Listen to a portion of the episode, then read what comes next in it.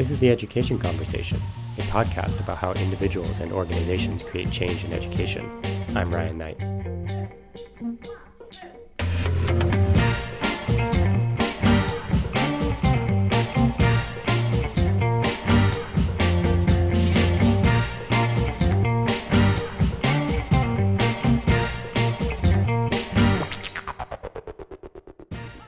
Our guest this week is Eileen Rudden.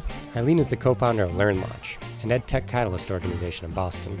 Eileen had a long career in the private sector before education, and one of the things I learned in recording this podcast is that Eileen was one of the main drivers behind the adoption of email in the workplace through her work as a senior VP for Lotus Notes. So you can send your complaints to Eileen, that's E I L E E N, at justkidding.com. Eileen is also a prolific board member, having served on boards like Brown University, Lesley University, KnowledgeWorks, Achievement Network, Ed Pioneers, and a lot more. Eileen has been a pioneer throughout her career, and she tells a bit of her story here. Eileen organized for equal admissions for women as a college student at Brown, then rose to the top in male dominated industries, co founded the most diverse startup accelerator in the country, and is now driving the adoption of personalized learning in Massachusetts. This conversation is about blazing trails, measuring impact, and fostering innovation. I know you're going to enjoy it. After you enjoy it, please take a moment to rate us on iTunes and share the podcast with your friends. It'll help more people learn about the conversation.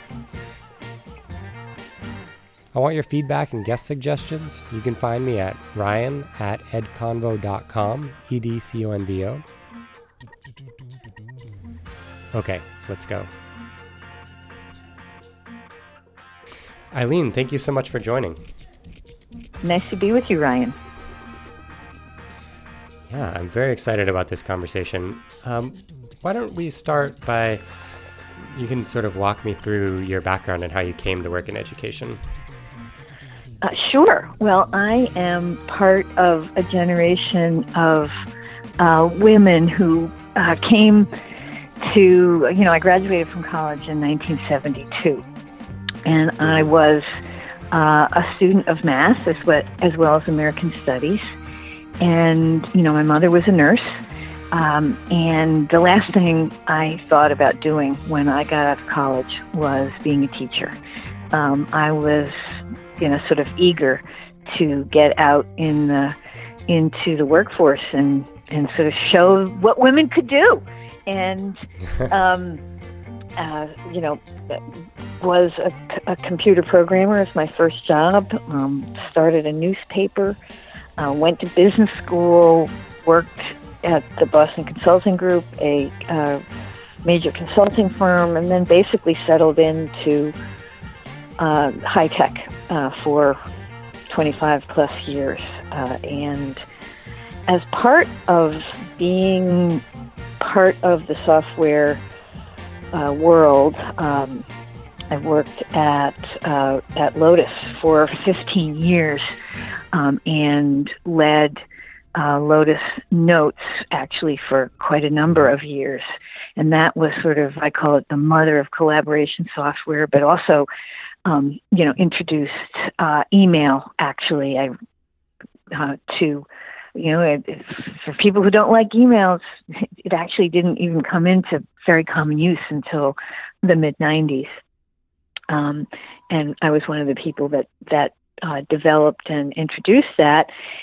And I, um, in I left Lotus. I was the CEO of a company that got sold to eBay. I then was working on putting phones on the internet, and that company got uh, got sold uh, in 2007, and I decided to to spend full time. So now it's almost 10 years on education.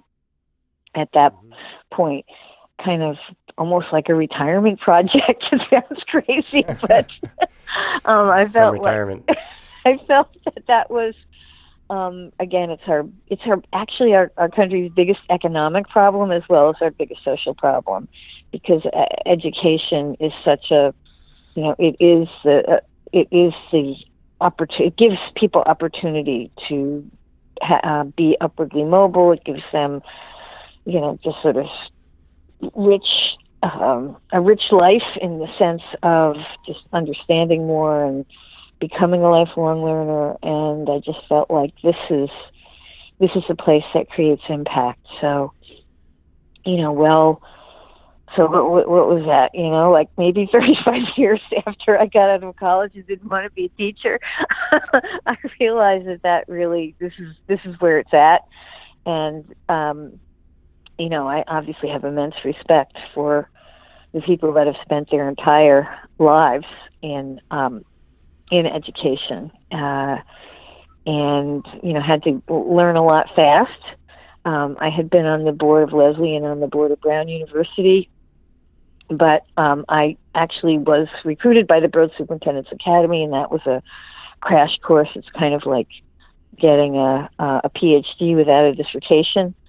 Uh, and then I was recruited by the uh, Chicago Public Schools, and I served for two years as the chief of college and career preparation, which there was running their career and technical ed program, which was very advanced. Mm-hmm and also their college access, and we changed it to college access and persistence program. Um, and that um, I learned an, an incredible amount you know, on the ground in Chicago. I think I visited, you know, over a hundred a hundred schools and worked with um, those great principals and teachers there, and ultimately came back to Boston, where you know I spent most of my my life. Um, and sa- and said, you know, having not been a teacher, principal, uh, uh, superintendent, what would be the maximum best use of me in education? And I realized that my background in technology was actually something that I shouldn't put aside. Um, that it is something that was incredibly needed in education. Uh, the experience that I'd had uh, you know, sort of built not just building products, but also I had served on a number of um, company boards uh, that I, had seen mm-hmm. major industries and how they had gone through the adoption of technology and how it had transformed them, and that basically education was really on the cusp of this same uh, need, uh, this same kind of transformation, and uh, you know, basically felt like, hey, I, I, I really need to help make that happen in a way that reflects the true needs of students and educators. You know, so I basically decided to do this, and then five years ago, I, you know, gathered up um, some partners who were interested in the same thing, and uh, in particular, Jean Hammond, who has been an investor in this. Uh, uh, she's been an angel investor. She started a tech company back in the 90s, I think, and sold it and had been an investor. She was an original investor in Zipcar. And she had mm-hmm. been a volunteer also. And so I am more of an operator and Jean more of an investor. And we decided to start Learn Launch. You know, we started mm-hmm. just convening people and having uh, classes and starting our conference, which you know started uh, five years five years ago, and uh, bringing people together. And then then later we we found another group that wanted to start an accelerator, and we raised raised money so that we could support. Uh, ed tech entrepreneurs. Uh, we and we we started an ed tech co-working space, which is now at 281 Summer Street in Boston, and Meanwhile, you know, over the, over the years, I think we've worked with about 31 companies. I have increasingly spent most of my time with our nonprofit Learn Launch Institute. And beginning about a year and a half ago, we uh, started attracting grants. The Gates Foundation um, uh, named us a member of the Learning Assembly, and we have been working with 10 Boston Public Schools on their journey to personalized and blended learning with a, a focus on bringing together professional learning communities of teachers that are interested in moving in that direction. And then uh, in December, we launched the MAPLE Consortium in partnership, a public private partnership with the Massachusetts Department of Elementary and Secondary Education. And that uh, MAPLE is the Massachusetts Personalized Learning Ed Tech Consortium. And um, there are already uh, 26 districts that represent one out of every six students in the in the Commonwealth have have uh, decided to join that consortium because they really want to move uh, in the direction of more personalized learning and want to learn from each other, and because it's complicated. So, um, you know, the we now have these three areas of of the institute now has these three areas of of work in the ecosystem, and we actually have a fourth, in that we're incubating a a, a sort of roundtable of uh, senior level folks who are from industry, but also uh, at top level educators from universities and large systems who are interested in taking on a project, working together. Um, so that's almost like a 4th mm-hmm. initiative for the in- institute. Anyway, that's a that's a that's a lot. yeah.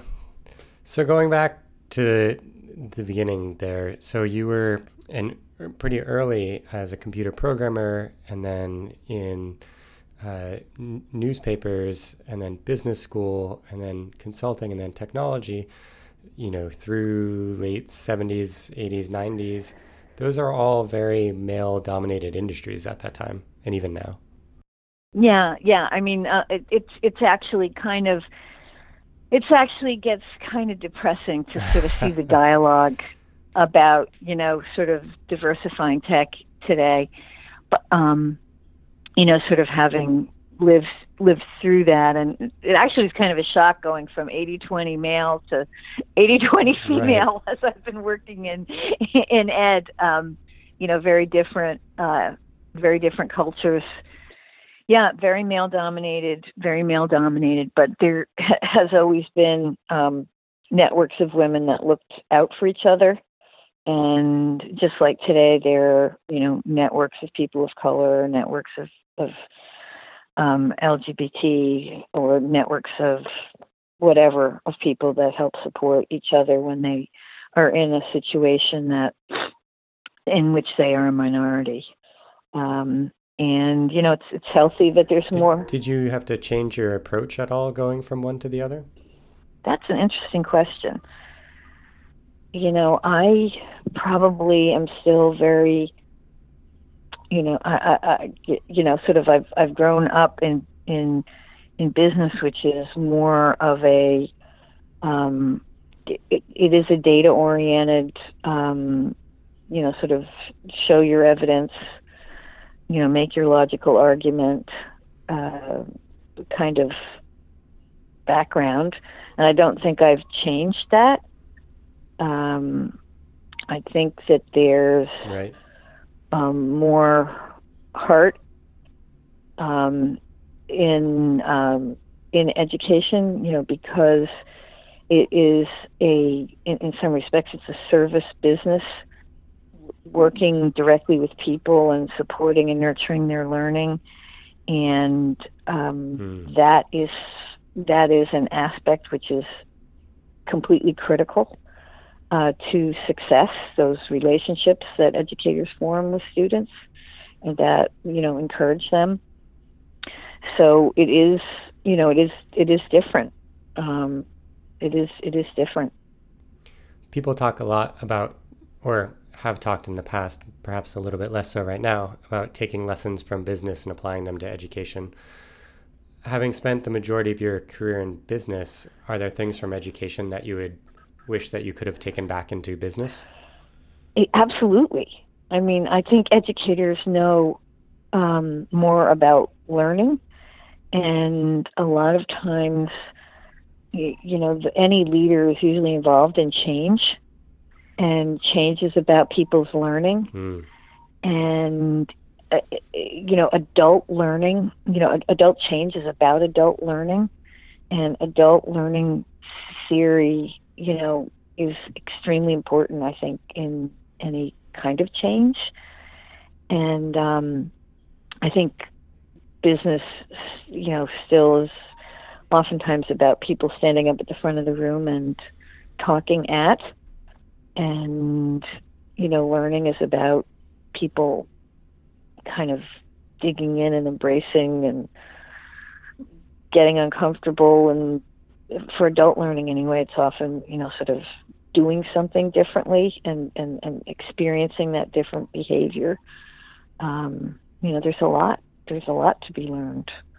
Yeah I, I totally second that piece of it. The number of times where I've been helping work with a former teacher uh, get to a level of mastery mm-hmm. of a new non teaching role where they've come eventually to realize, mm-hmm. oh, this is like teaching in terms of um, how you're going to come to manage adults well and how you're going to come mm-hmm. to lead, lead change well.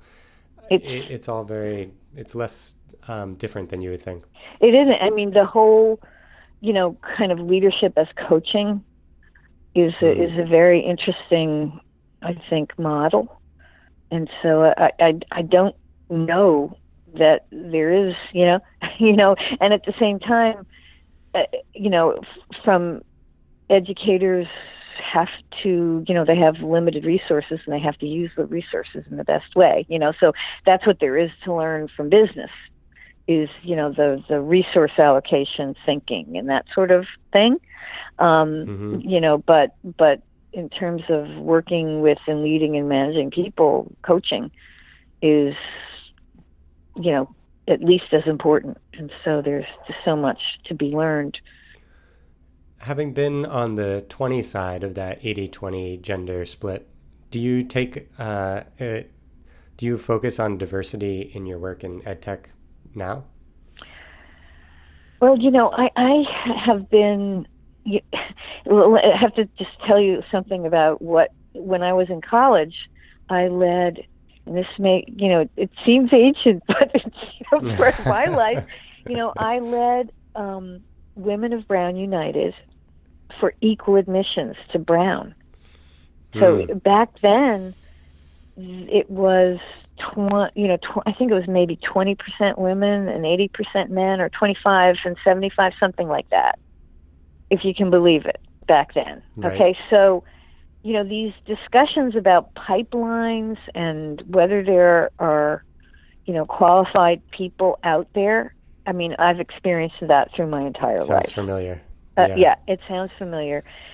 And, you know, sometimes it, it, it's, you know, sort of opening up Ivy League institutions and elite schools to women, you know, certainly has happened over these past years.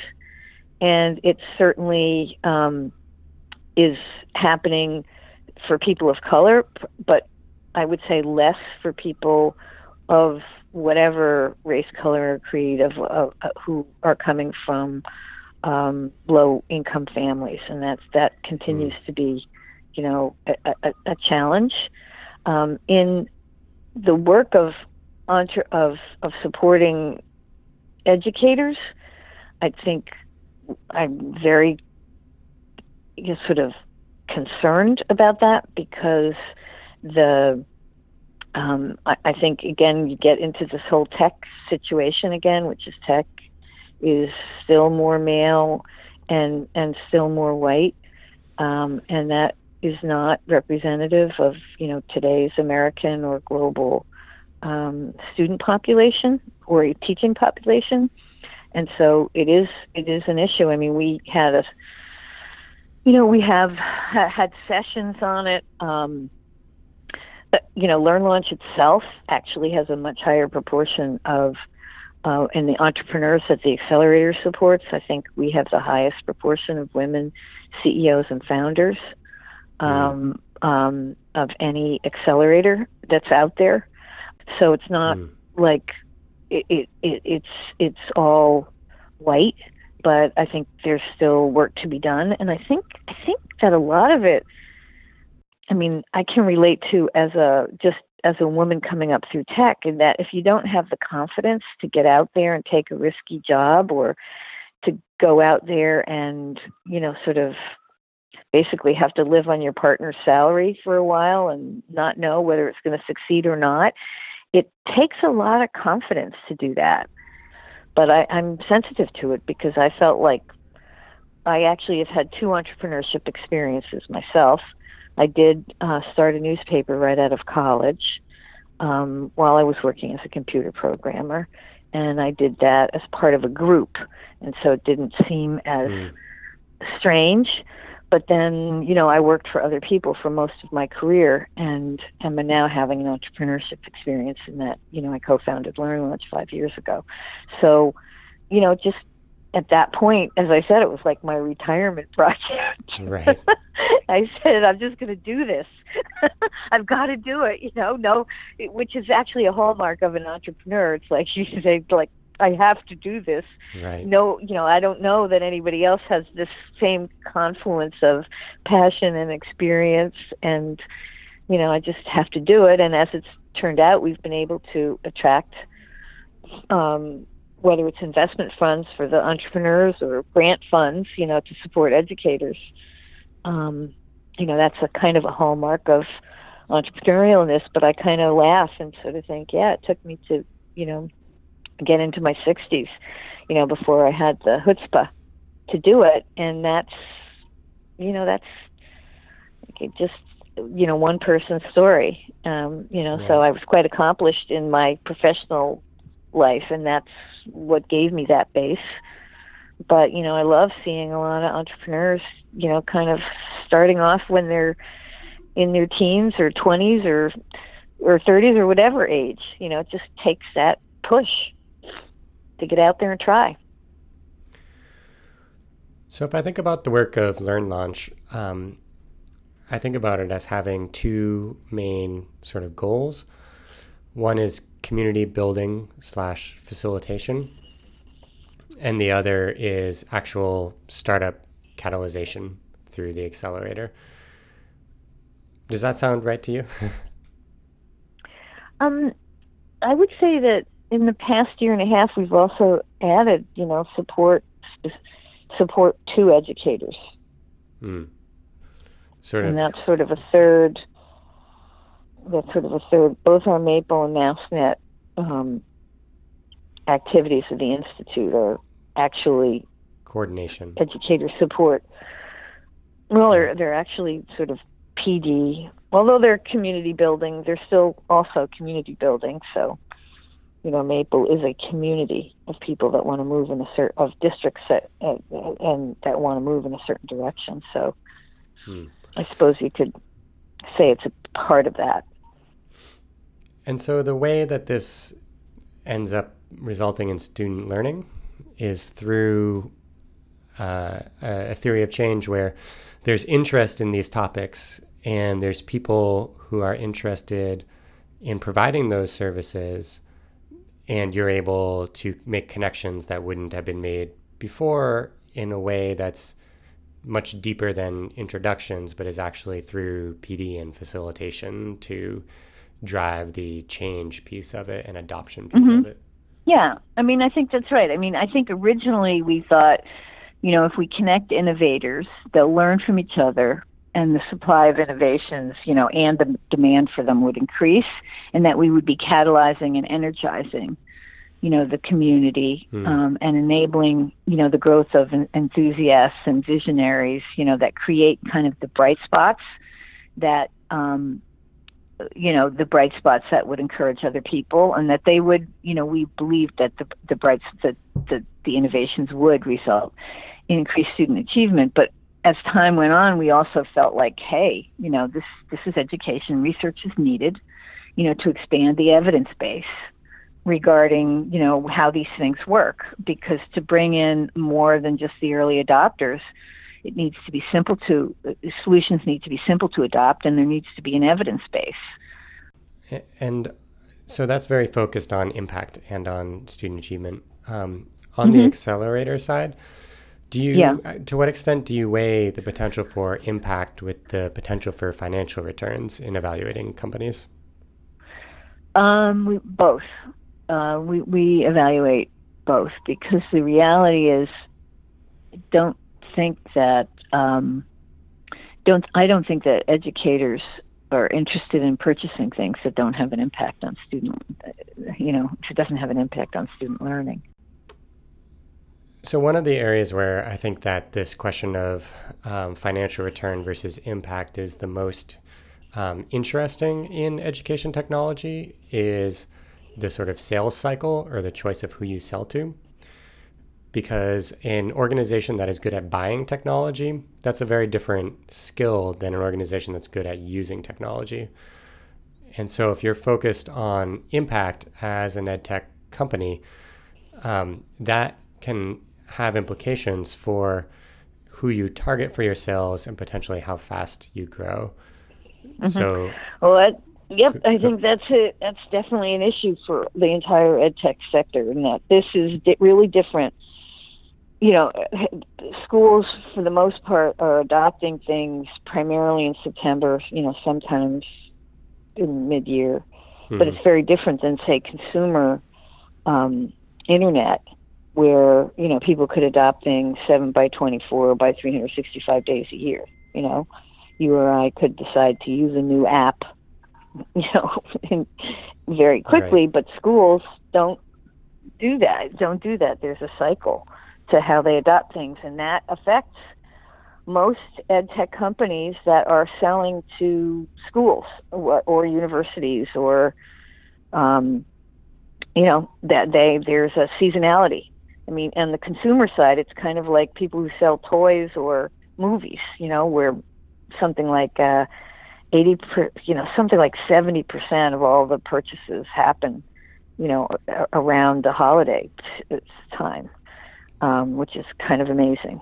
Right. Um, but that's what happens with with ed tech companies is that the you know the biggest sales times are May through August, and um, there, there's the seasonality to it, but there's also the question yeah. of um, if I have the joint goal of financial return and impact, then as I'm making the decision of whether or not to sell to a potential client, um, for the financial return piece, I'll have to assess, like, you know, most for profit companies outside of education, is this customer likely to be satisfied by my product and continue to rebuy it in the future?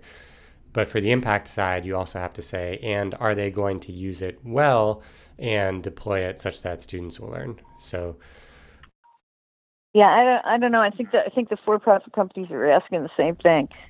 In, in uh, terms you know, of impact. Uh, well, they're asking, you know, if if it's shelfware that somebody doesn't use, they're not going to. Today's business models are software as a service, okay? And the basic of a software as a service is people renew every year. And if they don't use it, they won't renew. Right. So, so, for you, there's a high degree of alignment between use and impact. I, I think I think there is. Um, you know, that doesn't mean that you know, you know whether whether a company chooses to be for profit or nonprofit, they they have to be sustainable in some form right. which means that their revenues have to equal their expenses or exceed their expenses. And um, sometimes companies in ed tech choose to be for profit because they believe they can access external capital that will help them to grow. I mean, I know right now, you know, some foundations are, are helping support some portions of ed tech, but when I, you know, when I started Learn Launch, and you know, four or five years ago, foundations would kind of look at me cross-eyed and say, mm. "What? You know, technology?" They weren't ready to invest, and so, you know, for for an entrepreneur, what they, how they decide to structure themselves as a for-profit or nonprofit is a separate decision, I think, from even just impact. You know, I mean, there were no, you know, it, it's about how do you finance your vision? How do you get started? How do you fuel it? Um, as well as, um, you know, sort of what are you, you know, what are you doing um, ultimately? And I think that a lot of ed entrepreneurs are very motivated to have an impact. Um, um, I'm sure that there are folks that are just out to make a buck, just like there are in any in any mm-hmm. business. But it seems to me to be um, much more, or if you just looked at the universe, many more folks that are in the ed business, you know, sort of care. And I think that the community building and um, sort of facilitation and training that Learn Launch does has a positive role here in terms of um, you know, helping teachers who are the ultimate users of technology get access to it by aligning, you know, the different um, decision makers and helping them to improve their buying practices um, in a way that can support, you know, users and uh, implementation of technology. Yeah, I mean, we're trying. We're definitely trying because it's sort of you know, sometimes there are certainly entrepreneurs out there who just feel like, hey, I have to create this, and it may and and it may solve it may solve a you know a, a teacher's problem, and it may not. But if it doesn't, then they're not really going to last very long. Um, and you know, teachers have so little time; they're they've got so much on their plates, trying to get you know create resources that really do solve their their issues is is is is really challenging. Like right now, I'm really being very thinking a lot about the integration of supplemental ed tech tools with you know high um, with curriculum hmm. with you know standards based curriculum and how to do that you know how, how is that happening so that you know because teachers time is extremely limited it's probably the the single most important scarce resource in, in the school. Um, you know, so how how do all these pieces fit together in a coherent way and in a way that makes the maximum use of the teacher's time? I, I'm just that's one of the things I'm obsessed with right now. Just thinking yeah. about that and watching that. And, that's um, one of um, my biggest questions too, where um, you know I am very focused on impact, and I had previously thought that each specific tool should be able to demonstrate that it has a measurable impact. So mm-hmm. would work on evaluating specific tools. Um, and I'm starting to challenge myself on that a little bit where, um, for example, I worked previously in international development and there's idea that there of a like a package of interventions. So mm-hmm. an organization may give a, you know, very, very low income, like very poor family you know, a goat plus a savings account plus business training plus a cash transfer, you know, and some other things. The idea being that like if you gave the family just one of those, it wouldn't be enough to raise the family out of poverty, but the full package might actually lift the family out of poverty in a sustainable way.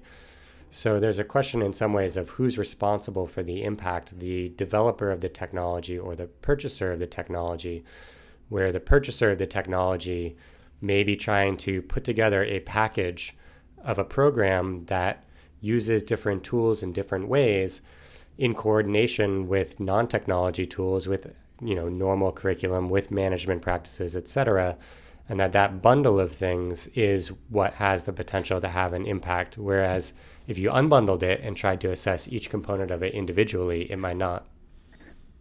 I, I, that's absolutely right and I mean, that's also one of the challenges of ed research. Hmm. You know, is it is it this one thing? Is it how it was implemented? You know, it you get in trying to measure these interventions, you get into you know sort of age old ed questions like was it implemented with fidelity and all that kind of stuff. Right. Um, um, and I mean, I I think I think you framed it ex- extremely well. Is is that uh, and it's what makes it ho- so difficult to judge exactly what is the secret sauce in in education.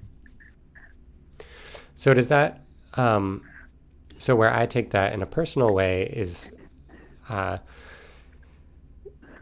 that ed tech needs to be complementary to um, you know, a state accountability framework such that organizations that are successful are empowered to increase their scale and serve more students one way or another. Um, but there's a completely other view of um, what you're doing. There's only so many hours in the day, and this other view, other mindset would be there's only so many hours in a day. So if you're already a high performing organization, um, then you might want to use less ed tech in opposition to the point of view I was just pointing out, where you like maybe a high performing organization that's very seamlessly plugging in very different ed tech softwares. But if you're a low performing organization or low performing school, then um, the uh, opportunity cost of trying a new educational technology intervention is lower. So if the sort of counterfactual of how you're spending that time is, you know, we're a really high performing organization getting great results already, that um, is a higher bar to say we should try a new edtech enabled approach to something versus if you're an organization that is lower performing, there may actually be even more potential for you to grow um, in terms of improving results uh, through edtech. Well, I'd say there. I have two comments on that. One is that um, high performing organizations usually are high performing because they're always looking to do continuous improvement. Hmm. So, you know, sort of presumably they're looking for things that will add, you know, to their performance. That's number one. But number two is, you know, you almost kind of articulated Christensen's theory of disruptive change, in which um, basically the the short version of it is that the underserved are the ones that are the most likely to adopt disruptive innovation because they just they don't have any other alternative. And so whether that's like alternative schools or homeschool uh, you know homeschool parents or um, you know other groups that basically you know haven't haven't been well served and haven't had access um, you know, just the way, for example, the on more online um, higher ed has been more adopted by working adults. They weren't served. You know, they they they couldn't quit their jobs and go, uh, you know, go to school full time, um, and so they adopted the technologically mediated versions that enable them to combine education with their work. And so, you know, that's the theory of disruptive innovation, which is that it is the unserved that are the most likely to adopt, you know, major new solutions. But I think, you know, again, I also compare that with how the high performing organizations stay high performing. I think the application of that disruptive innovation theory to education is um, just uh, one of the like most difficult um, problems to wrap my mind around personally because that theory goes in the private sector that you know the solution is sort of incubated by the underserved and then it um, you know improves to the extent where it can eventually reach up and serve um, the customers that were you know previously the incumbents um, you know sort of cash cows and it can replace the incumbent in that way.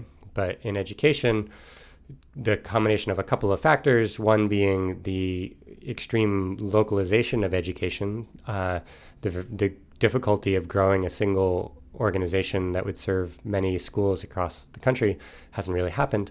Um, it makes it very difficult for the disruptor to scale to replace the incumbent.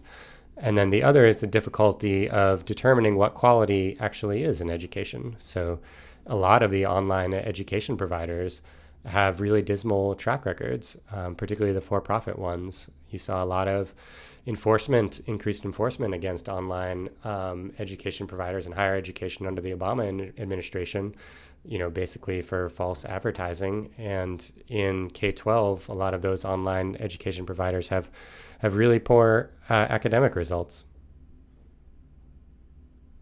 Yeah.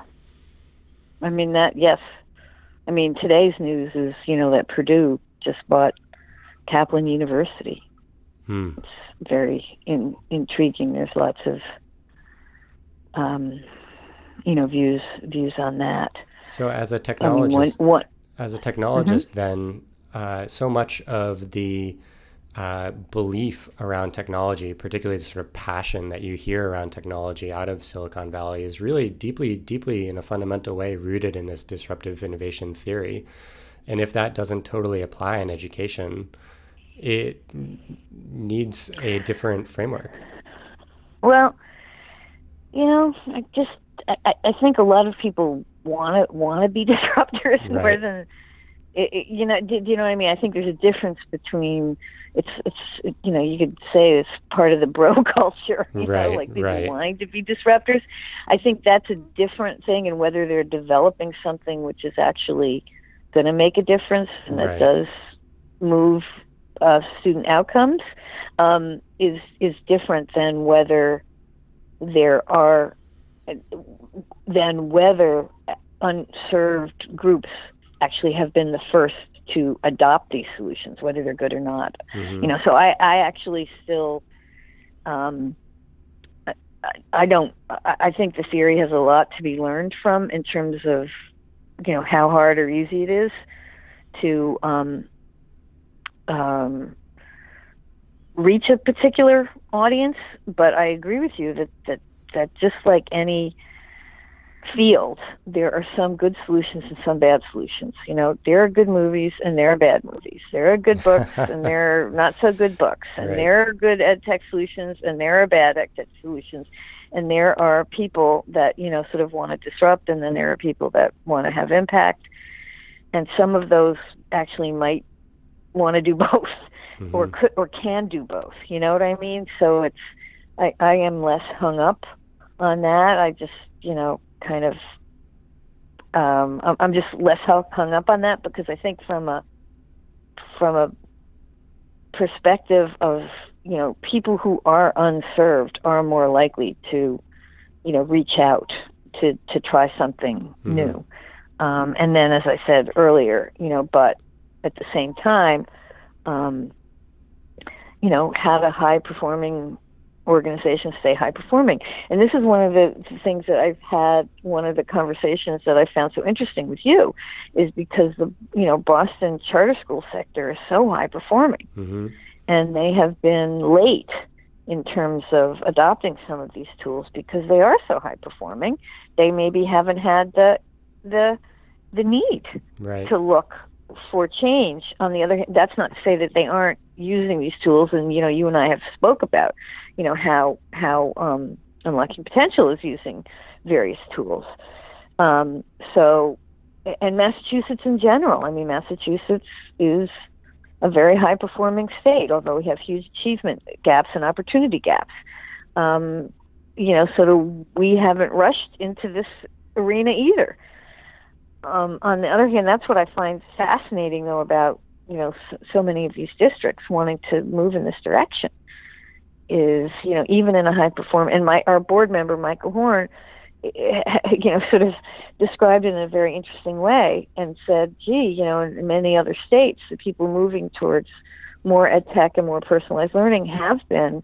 Um, you know, had they either had severe constraints, like in California, you know, six thousand dollars a student, mm-hmm um, or uh, un, or uh, un, being extremely underperforming and wanting to try a different model. Whereas in Massachusetts, if if even the high performing districts are looking to move in this direction, um, you know, would that give it legitimacy, or would it show, um, you know, sort of that it has broader impact? Right. I mean, I think that's very interesting you know, he sort of flipped it on its head. I thought that was a really interesting um, way of looking at it. But uh, you know, there's there's lots. Uh, you know, this is all. You know, people are feeling their way. I don't think that anyone has um, invented um, the new the new model yet. I mean, I've been to some schools in California, and I think that's really interesting. And and watching you know how that is attempting to spread their model, and we'll see. We'll mm-hmm. see how that works. Um, you know, and whether AltSchool is something that will spread or not, or whether you know existing schools will will gradually adopt um, you know sort of tools that work for them and and hone their craft and and and cont- and move along a cycle of continuous improvement. Mm-hmm. You know, it, I think we're we're in the middle of of trying to figure that out, and it's just extremely fun and exciting to see great educators. Um, you know, some of them split off to sort of say, I've got the solution and I want to bring it into the marketplace. And others just are really keen to test out the various solutions that are being developed and seeing what works to take their organization to a higher plane to support their students better, to engage their students better. Uh, yeah, and and that's what that's what makes it exciting. is this it's a period of ferment to sort of see how you, you know how you can move from from talk to action so before we wrap um, what is one individual or idea or organization that you think is doing great work that you think deserves more recognition well gosh that is it it is a tough question, but I. You can do more than one if you need to. um, I really think that you know Leap Innovations in Chicago is mm-hmm. doing really great work, and you know they're already getting some recognition. And you may know I I asked Phyllis Lockett, who is the founder, to you know to be a keynote at our 2017 Across Boundaries conference. Um, so that she would have more recognition. Mm-hmm. Um, and you know, her organization is working has worked with I think over 70 schools in the Chicago area, charter, um, Catholic, district schools, all kinds of schools. I think she even has some suburban schools that now want to work with her um, on how to move towards more personalized learning, supported by tech, but it's led, you know, by by teachers. It's a human right. project, not a not a tech project. Um, I think that the work that she's doing is great. I think, you know, I think Digital Promise, the work that Digital Promise does, is really helpful. I mean, I, I, I think it's been like five years that they convened the League of Innovative Schools, mm-hmm. but they've also done a lot of work on research. Um, you know, they're working on micro credentials. Um, you know, they've participated with us in the uh, in the learning assembly. Uh, you know, just very thoughtful support for educators who are who are you know sort of in this process. Uh, you know, and and um, you know, so Phyllis Lockett and, and Karen Cator, who's the leader of Digital Promise, really great people, um, and that's those are two that I would I would highlight. All right. Thank you so much for making the time. No, I'm happy. I'm happy to, Ryan, and thanks for thanks for for asking me.